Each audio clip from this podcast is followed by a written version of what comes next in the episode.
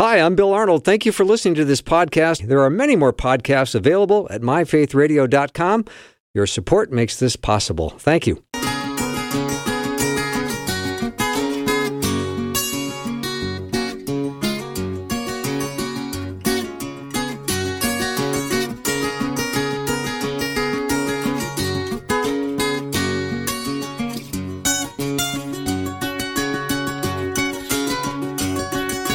Warm welcome to the afternoon show. I'm Bill Arnold. Thank you for joining me today. Hope you've had a great day.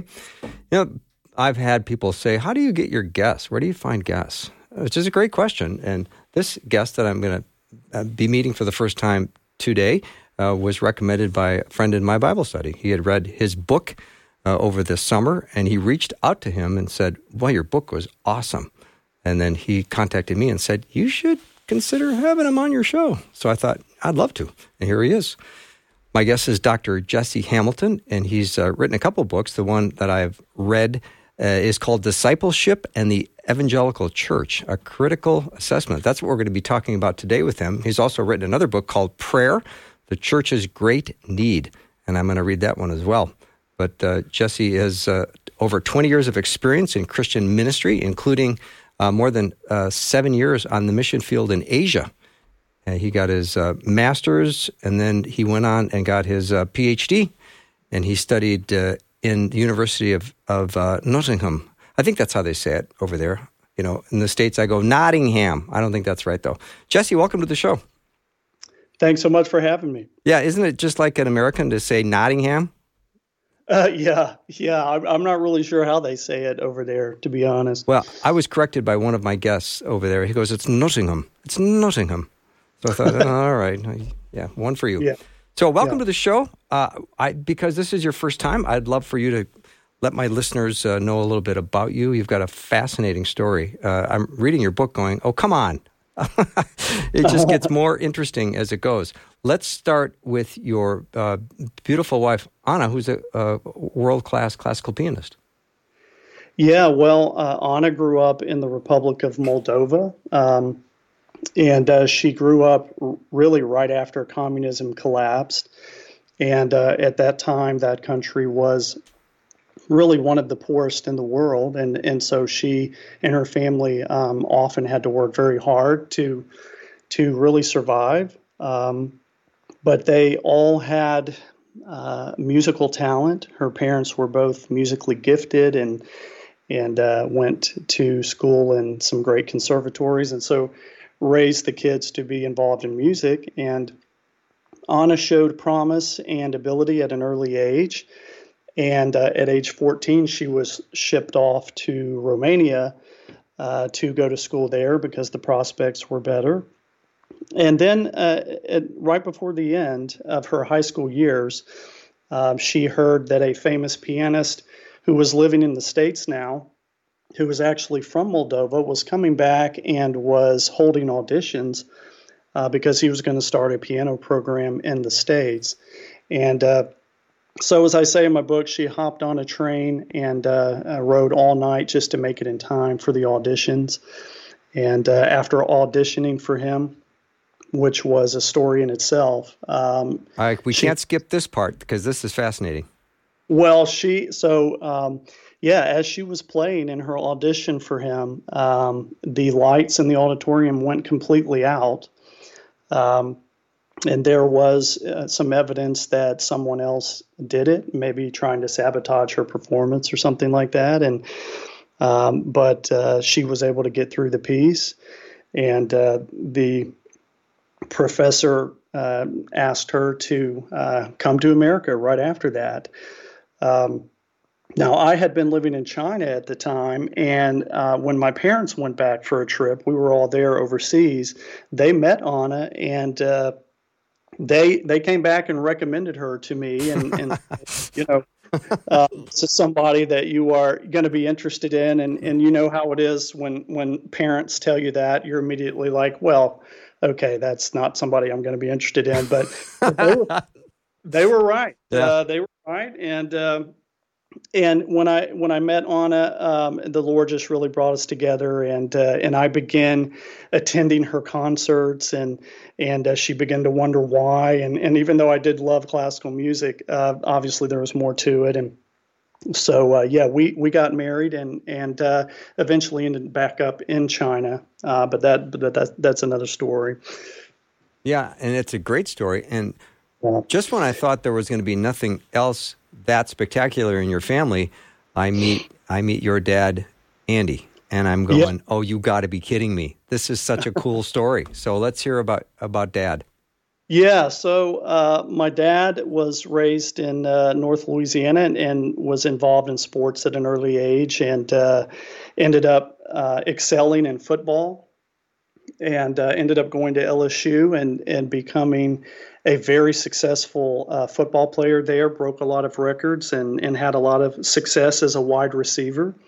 Um, and uh, and he actually became a Christian um, during the time at LSU. And uh, because of his status as a kind of celebrity, he began to speak and, and uh, he shared his testimony uh, in, in 1970 uh, at the Billy Graham Crusade um, which is actually available uh, online. You can find that testimony online. It's quite interesting. But uh, he he uh, he met my mom, who at the time was the daughter of the governor. So her her father uh, was the governor of Louisiana, John McKeithen, at the time. So they were kind of a high profile uh, couple, but they both had become Christians, and uh, and so uh, they decided to go on and play professional football. That was uh, it wasn't a, a, great way to make a living at the time in the 70s, but they decided to do that, and and his career did not go very well, and he began to think, well, maybe there's there's um, you know something more that the Lord has for me, and and uh, as he tells the story, he was uh, he was playing for the Saints. He initially got drafted by the Kansas City Chiefs and ended up getting traded to the Saints and uh, and he was playing uh, at Chicago in Soldier Field, and uh, called a pass and was tackled and uh, separated his shoulder on the 42 yard line, as he liked to put it. And he said that on the ground there in that freezing Chicago weather, he he felt the Lord calling him to something different finally and fully. And so uh, he actually felt the Lord calling him into ministry. And uh, so he became a pastor and uh, was a pastor in uh, near Shreveport, Louisiana, for uh, about 20 years. And uh, it was in that context that I grew up. And eventually, he and my mom decided to go and be missionaries, and they have been missionaries uh, in Asia for over 20 years now. It's just a spectacular story.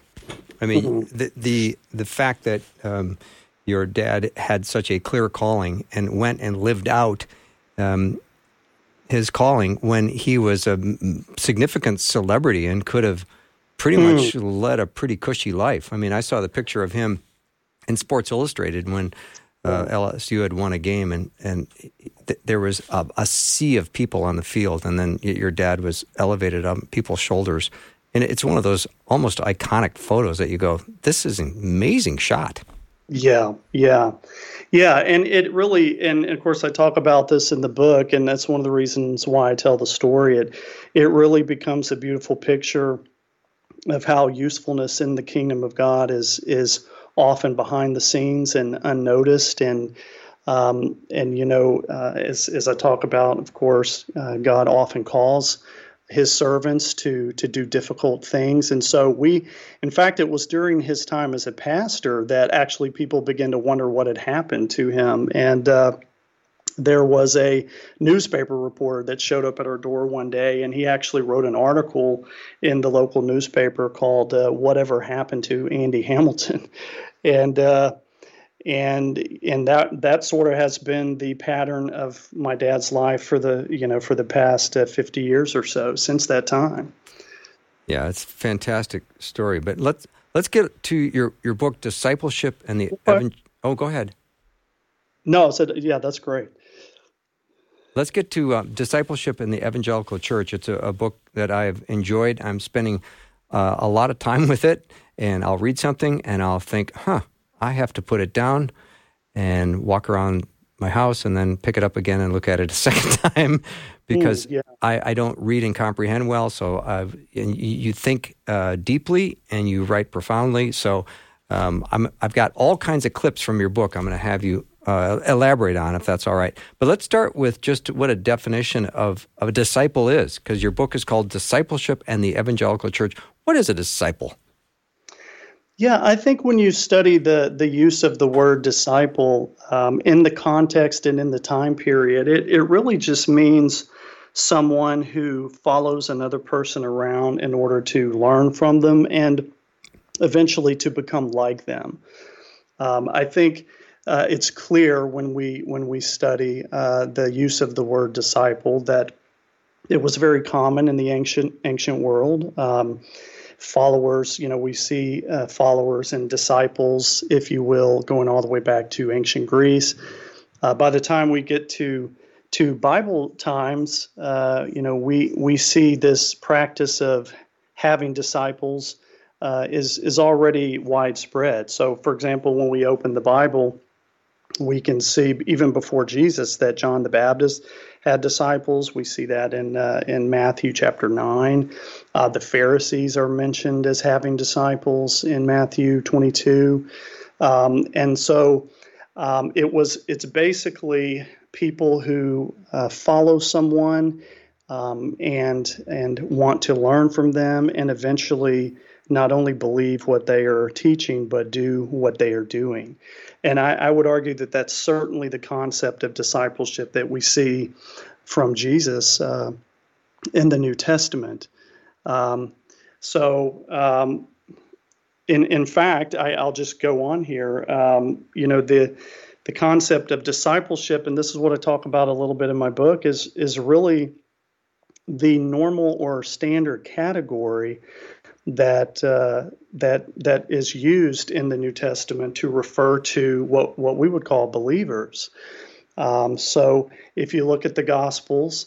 Um, in the book of John, for example, and often in Luke, and all the way through the book of Acts, you see the word disciple used quite frequently just to refer to all those who are following Jesus, all those who are believing in Jesus, etc. Um, and again, I would argue that it really is the standard term. I, and I think this is a really, really significant and important point that is is often overlooked. And in fact, it's not until Acts 11 that we actually see that uh, we we see Luke saying that the disciples were first called Christians um, in Antioch. So. Um, anyway, back to your original question. Um, I think uh, just to simplify it, a disciple is uh, is someone who is a learner, is a follower, mm. and uh, is an imitator. All right, Jesse, I'm going to uh, take a break, but when I come back, I want to ask you more specifically about the word follower. Because I know that's a big word, and I want to know what it means. Because I look at some of the passages in Mark 8 and Luke 9 where Jesus tells people to be followers. And I want to discuss that a little bit more. Absolutely. Yeah, so Dr. Jesse Hamilton is my guest. His book is called Discipleship and the Evangelical Church. And we're going to take a little break, and our bumper music is his wife, Anna, playing piano.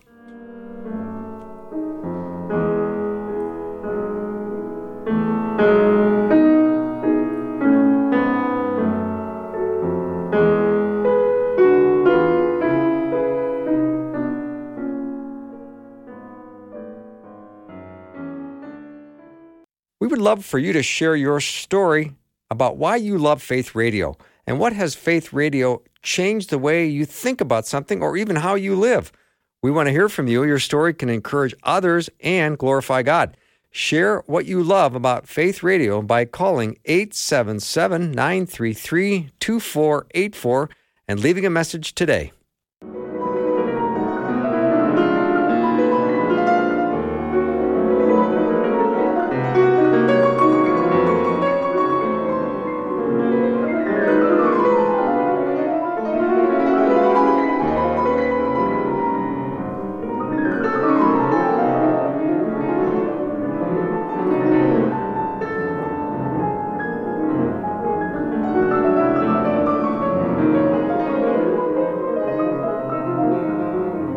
That's amazing. The bumper music today is compliments of my guest's wife, Anna, who's a, a classical world class pianist, and my guest is Dr. Jesse Hamilton, has written a book called Discipleship and the Evangelical Church. And Jesse, let me read something from your your book on discipleship and the evangelical church. It's you say that Jesus demands that his listeners deny themselves, lose their lives, take up their crosses, and follow him, among other things. But in the two passages, Mark 8 and Luke 9, Jesus Jesus' call comes immediately after his announcement that he will be killed.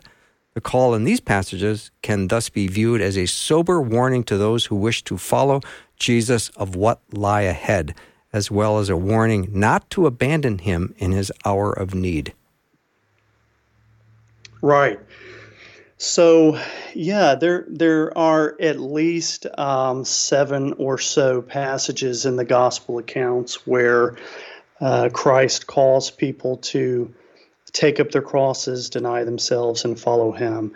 In a couple of those passages, it does occur um, during that context where Christ is specifically focusing on his his future death.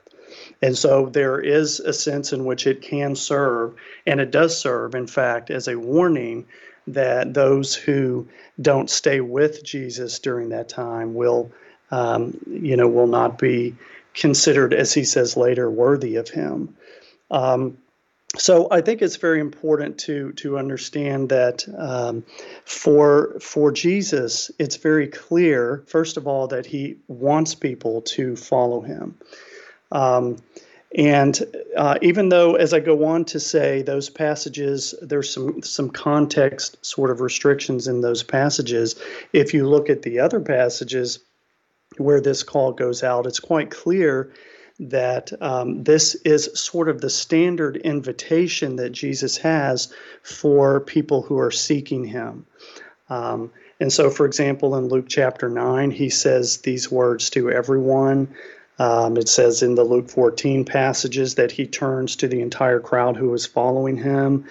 Um, in Matthew 10, he is uh, giving instructions for the apostles to go out and preach. And um, he says, He who does not take his cross and follow after me is not worthy of me. And I think that's intended for the, the listeners of the apostles.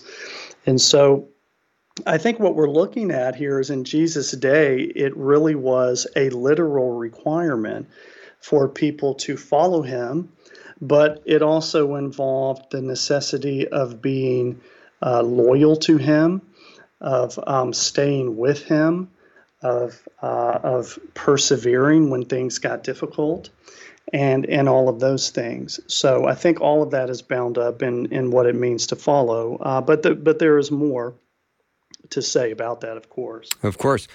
So in in chapter one, you do talk about the necessity and nature of discipleship. So tell us why discipleship is really essential to being a Christian. Yeah, I, I think this is a very important uh, question, and and of course, if if uh, we are well read, we know that this has been debated quite a bit in Christian history, especially uh, recently. Um, I think that, um, as I said earlier, um, the the word disciple is really the the uh, standard word that Jesus uses and that the the gospel writers use to refer to a follower of Jesus. So I think right there. Mm. Uh, when, we're, when, we're, looking at this issue, we, we have to acknowledge that uh, that there is no other category other than a disciple. There is no splitting uh, in the gospel accounts and in the book of Acts between believers and then disciples uh, there really is only one category. Um, and if if we move beyond just looking at the term disciple, I think we see this very clearly in uh, in the teaching of Jesus. For example, uh, just the Great Commission. You could start with that, where Jesus says, you know, go out into all the world and and make disciples. Um, and uh, and then you know these passages that I talk about, um, I believe, really serve as Christ's uh, call, if you will. Um, it is it is his call to conversion. This idea that you have to take up your cross and follow him, and uh, it's a, it's a very strong call.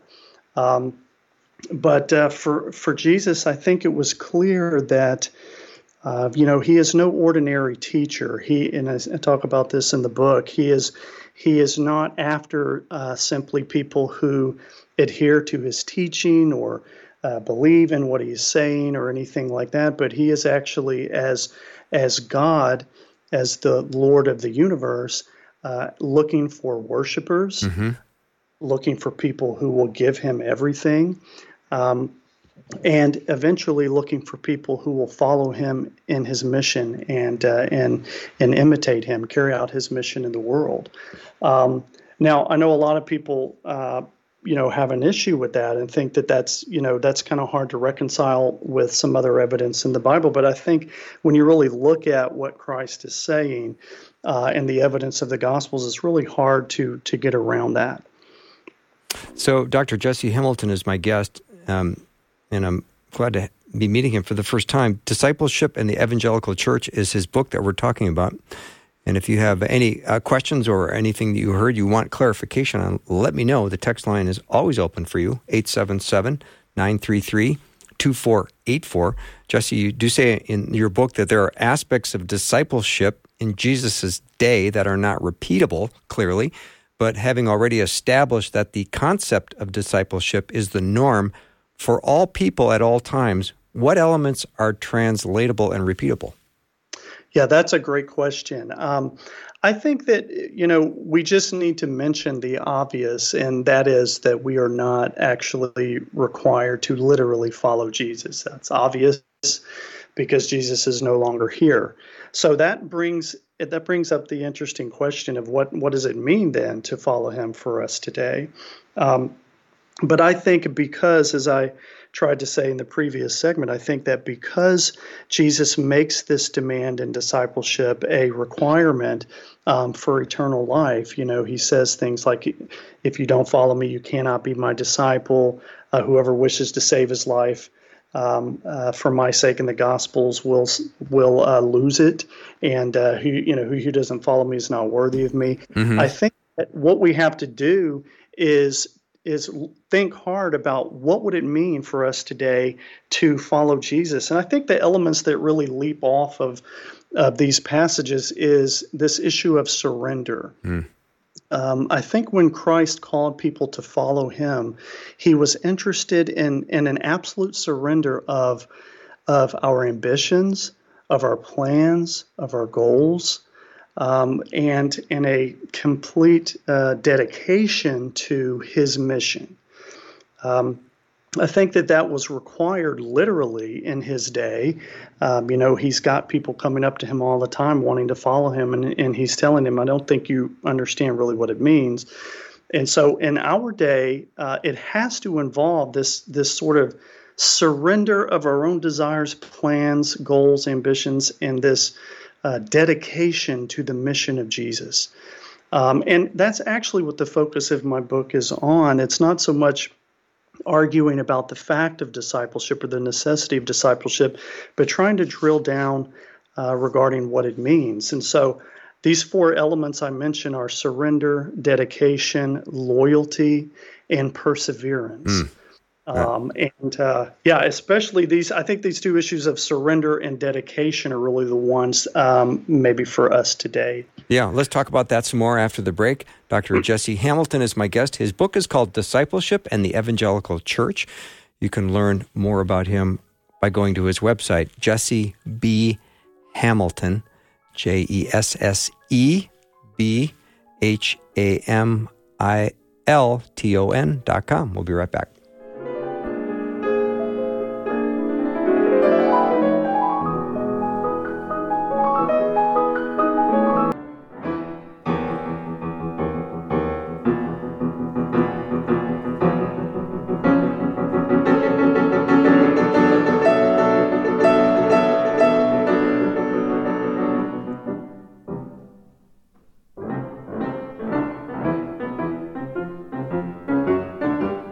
Back to the show. My guest, Jesse Hamilton, listens to this music all day long in his own household. That's his wife playing, Anna. She's a concert pianist, and it's always great to hear great music. I think, was that Bach? I think that was Bach. Do you know Jesse? Yeah. Yeah, I don't think that was Bach. I can't remember. I'm I'm so embarrassed to say. Uh, don't don't be embarrassed. I don't. You know, I just took a shot in the dark. I don't even know what I'm talking yeah. about. Anyway, let's get back to your book because it's fascinating. Your book is called Discipleship and the Evangelical Church, and here's something in your book which I really liked when you said a disciple of Jesus. Uh, it, also, it means to imitate him. Jesus' mm. disciples weren't mere learners in an academic sense Jesus had a particular character he both taught and exemplified, and he had a mission or purpose in life. His followers, obviously, were meant both to be like him in character and to do what he did. I just love that. Hmm. Yeah, I and I, I think that's really important for us to sort of meditate on uh, because it's so easy to lose sight of that. I think um, and, and you know there may be some disconnect uh, in our modern world. Um, there, there, I think we we all can acknowledge there's such a temptation and a tendency to get caught up in in all that we are doing and trying to accomplish. But it's just so so helpful to go back to the the simple idea of what does it mean to be a follower of Jesus, and, and in simplest terms, yeah. means to do what he did. I love um, it yeah. Yeah, I love the fact that you stress simplicity of words. You love terminology. Terms are important. What we say, what words mean are important. I love that about uh, what you talk about in your book. Even in chapter one, you discuss both the gospel centered movement and what is called the new perspective. I, what are you trying to say about these two movements in your in that chapter? Right. Well, um, I, I you know, did not exactly um, focus too much on these in my own personal graduate school. So if you'll notice, I don't say much on those. Sure. But the purpose of having those two sections in is to avoid two two extremes. Um, so the gospel centered movement has been going for quite some time. It's going quite strong today and it's really about trying to make the gospel central in our lives and in our worship and etc. in our churches, and uh, and and I think that's that's incredibly right and that's incredibly good. But if we've been if if people have been paying attention, they will have noticed that. Um, that whole idea was a little bit abused in some contexts, um, where people began to sort of think a little bit like, um, if if I'm saved or or justified, my sins are forgiven, then maybe I can relax a little bit um, in terms of how I view sin, or even in, in terms of how I'm following Jesus. Um, and you know, this is something that um, has has been frequently uh, uh, criticized by Christian thinkers, going back all the way, of course, to Dietrich Bonhoeffer, who talked a lot about this idea of cheap grace, and uh, and in, instead of that, um, we need to also pay attention to the verses in the Bible that talk about our need for discipleship, for holiness, for perseverance, and those kinds of things. So I wanted to avoid that extreme. But on the other side is this new perspective movement um, that's been going for, I guess, about a half century now, and and um, some in those in that camp have tried to say that the way we've been looking at the gospel is all wrong. You you get in maybe by faith, you're in a state of grace, uh, but in order to keep yourself in, you need to do good works. And so works become that sort of necessary thing that keeps you in the state of grace.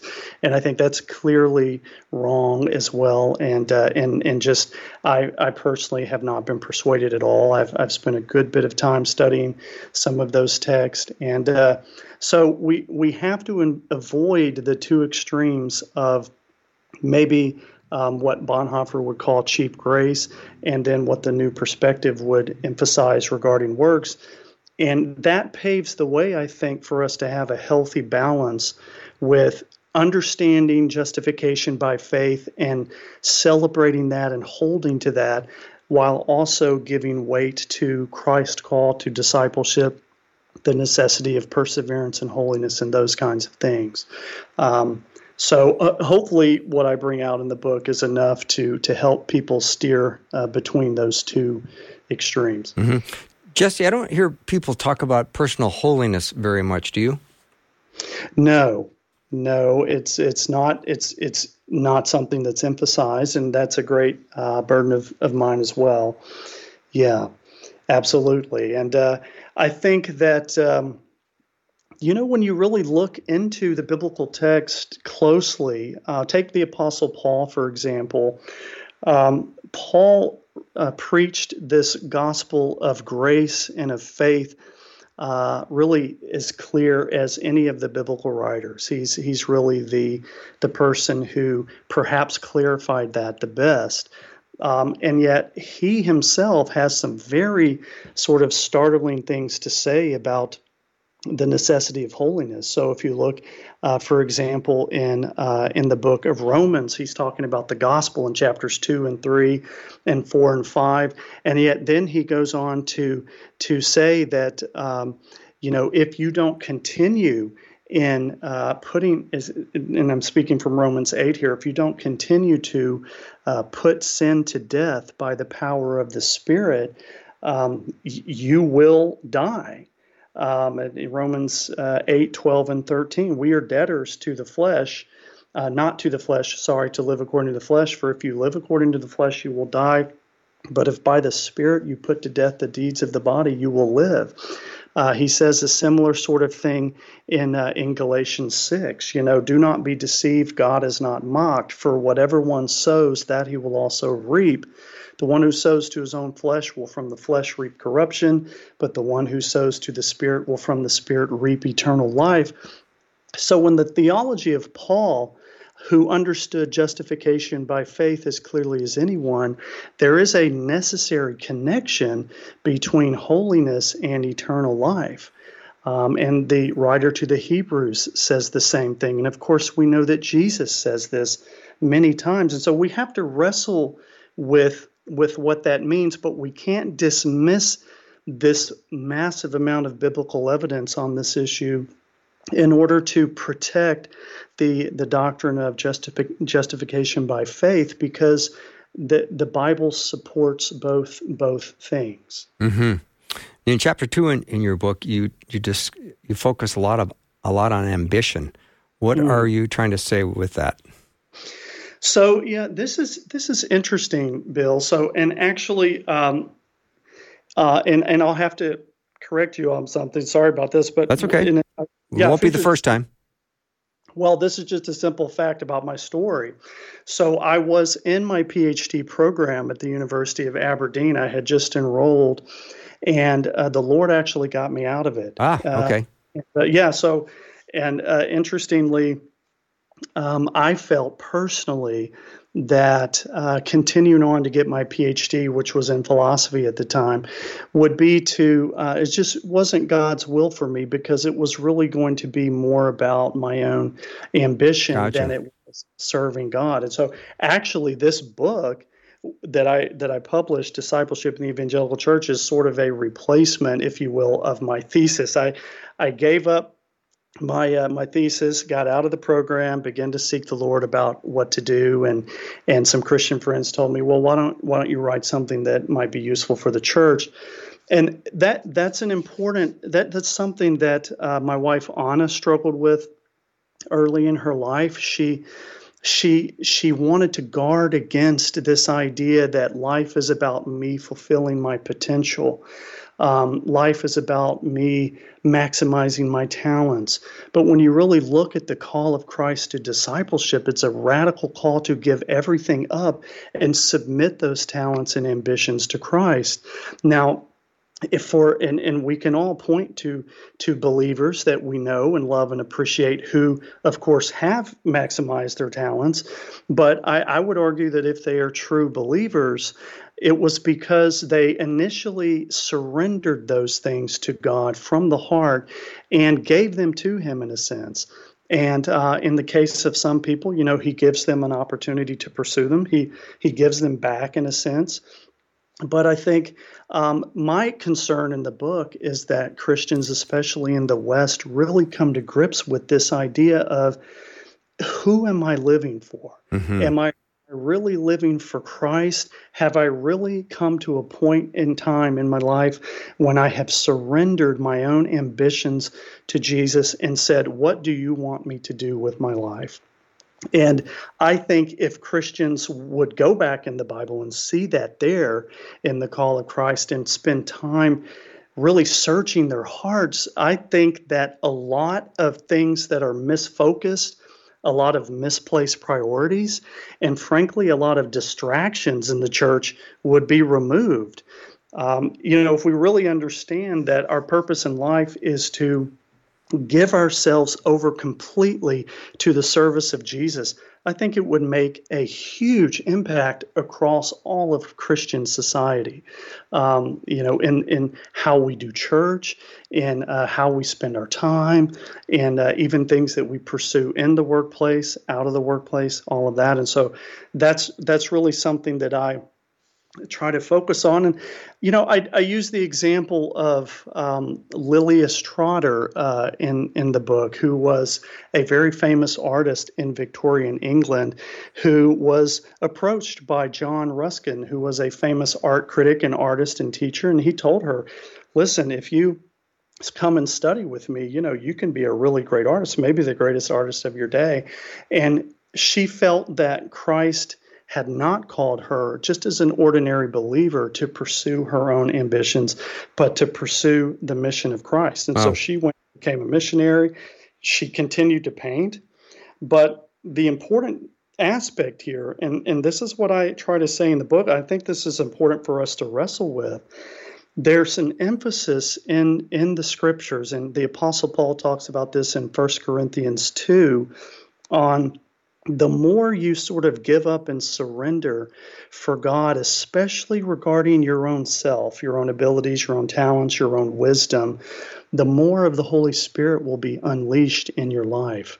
And there's a contrast um, in in 1 Corinthians 2 and some other places in, in the Bible between, um, or I should say, there's a connection between surrendering to God more and more and then having more and more of God's influence in your life. And Lilias Trotter talks about this as a narrowing of your life's focus, of your ambitions, of your desires, and really zooming in on the person of Christ and the mission of Christ. And as she says, that's how God's power is unleashed.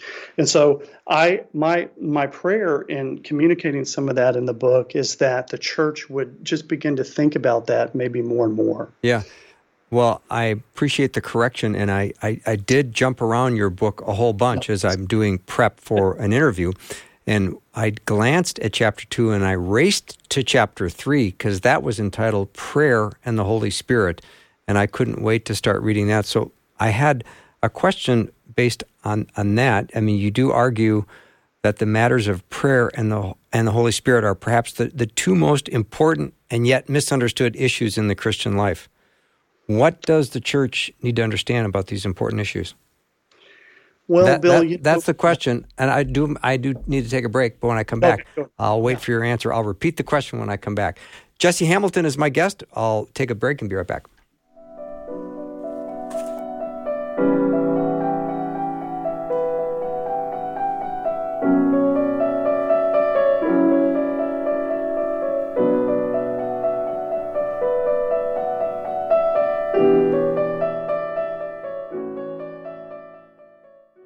Faith Radio and Afternoons with Bill podcasts are available because of listener support. If you are a supporter, thank you so much.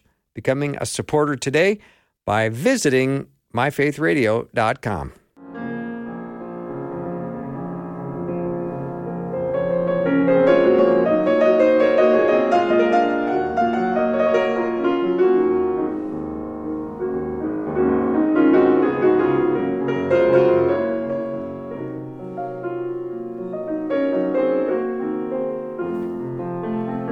lovely bumper music is being played by my guest's wife, Anna.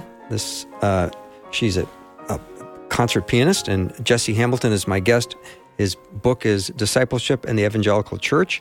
And right before a break, Jesse, I, I threw out that uh, question, and I'll, I'll repeat it um, because you argue that the the matters of prayer and the Holy Spirit are, you know, probably the two most important yet misunderstood issues in the Christian life. What, so, what does the church need to understand about these issues? Yeah, so, um, you know, just keeping it simple about prayer. Um, since I returned to the United States from the mission field, I've had an opportunity to be in various churches, and it just seems like uh, prayer is something that is just either not there at all in churches or um, it's there, but it's sort of combined with uh, worship in in a, in a way where um, not that much prayer is actually happening, um, and and so I think if the church really, uh, if we really want to see a work of God in our midst, the church is going to have to recapture the urgency and, and absolute importance of intercessory prayer uh, as as a consistent, regular practice in in our congregations, and I'm basing that simply on the many and repeated injunctions in the New Testament regarding the necessity of prayer. You know, prayer is talked about in Paul's writings frequently. And almost every time he brings it up, as we all know, he says things like pray without ceasing, continue in prayer, and things like that. Um, and so, you know, when we compare uh, the sort of urgency in the writings of Paul and in the life and ministry of Jesus regarding the place of prayer to our modern church practices, I mean, clearly something's gone wrong. Um, we could we could argue maybe all day about what it is that's gone wrong. Um, I, I I do think that there are churches that are trying to pray, um, but I think that again, uh, when we look at all the things that the church is doing, and then the time that they give to prayer or the amount of participation that they have in their prayer meetings, it's just something again is not right. Um, I had the privilege of uh, leading a prayer team uh, in a in a large church um, a few years ago, and uh, you know, it was just a struggle. Um, and so in my book, I try to talk about honestly, you know, the fact that it's difficult to pray. Um, it's it's one thing to pray sort of in a habitual way, or to pray when there's a time of crisis. I think we all become, you know, sort of champions of prayer uh, during those moments but to uh, intercede in prayer and to do so consistently um, is something that the church, I think, desperately needs to recapture. Now, you you said why, well, in addition to the fact that it's mentioned so much in the Word of God, there there is a connection between prayer and the Holy Spirit that's presented in the New Testament that I think the church as well desperately needs to recover. So, you know, we know that um, different views of the Holy Spirit abound in our day and age, and um, uh, you know there are there are what I think a lot of us would call extremes on both sides. You go in some denominations and you never hear mention of the Holy Spirit. You go into others and and it seems like it's all spiritual things all the time. Um, so there needs to be that balance. But for me, um, I I think the thing that leaps off of the page, if you will, in the New Testament is how really we are dependent upon the Holy Spirit, upon God's power all the time. And there is a unique relationship between prayer and obtaining the Holy Spirit's power. So Jesus says this clearly. Um, you know, if you ask the Father, will He not give the Holy Spirit to all who ask Him? Um, but then you see uh, in in places like Ephesians chapter six, where Paul enjoins us to join uh, to get involved in the battle. Um, and he says, praying at all times in the Spirit. And so, in my view, to be perfectly honest, uh, praying in the power of the Holy Spirit um, for God's power to work for yourself or in your church or in your community or around the world is something that with without it I don't think you can hope to have any success in what you are doing. And so I think somehow you know we've got to uh, we've got to in my opinion recommit as uh, congregations and as a christian community to this matter of regular consistent dependence upon the spirit of god in prayer. Um, and again i think there are a lot of different reasons why um, prayer has fallen by the wayside. I think the main thing is that it's it's just difficult to do. Um, you know and there's so many things that distract us. Yeah. and, but but it also frankly could indicate um, and i talk about this a little bit in the book that we don't have the heart for god that maybe um, that he has or that his spirit has.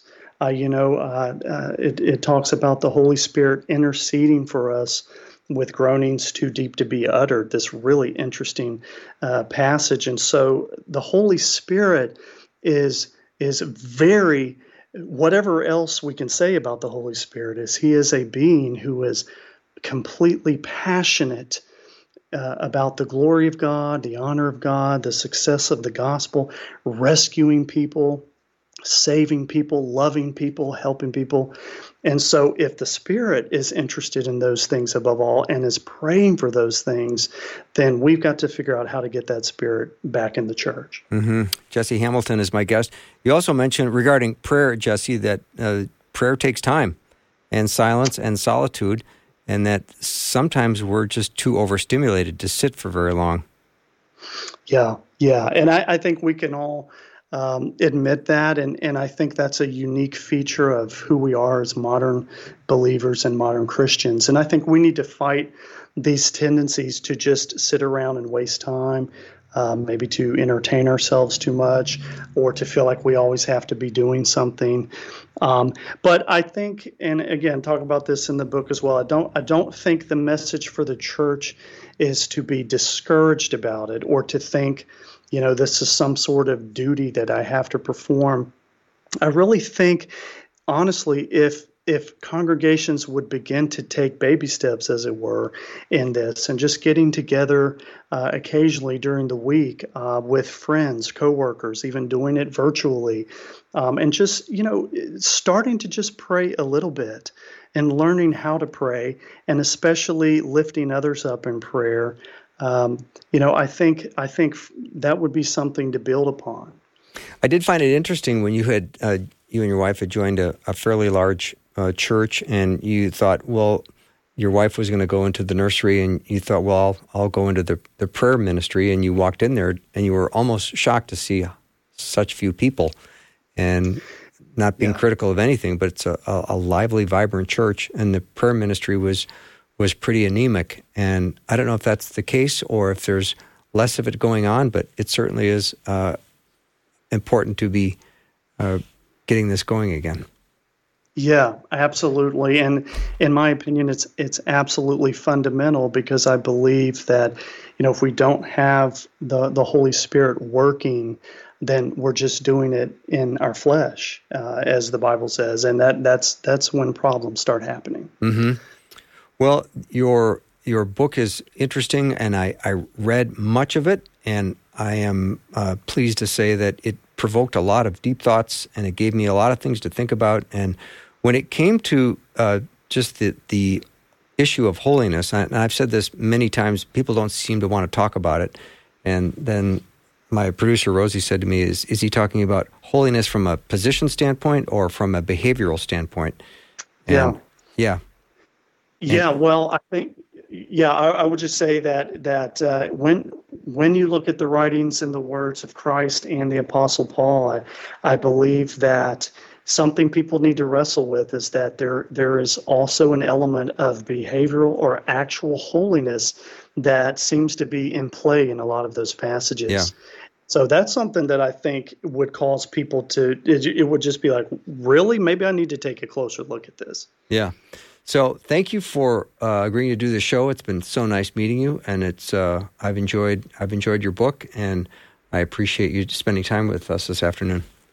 Thank you so much for having me on. Yeah, Bill. thank you so much. Jesse Hamilton has been my guest. You can learn more about him at jessebhamilton.com. And his book is called Discipleship and the Evangelical Church, a critical assessment. That's all our show for today. Thank you uh, for spending time with me. I hope you have uh, had a good day, and I hope you have a lovely evening. And I know we've got a lot going on in our world, and tomorrow is election day, so lots to think about there. But I hope you uh, get a nice, restful night of sleep as you lay your head on the pillow. You can just be absolute certain that we are following the mission of, of Christ and that God loves you and has a wonderful plan for your life, as He always uh, does. He loves you. I do too. Have a great night. I'll see you tomorrow.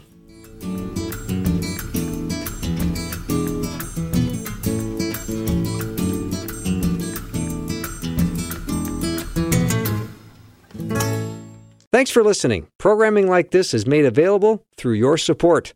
Information available at myfaithradio.com.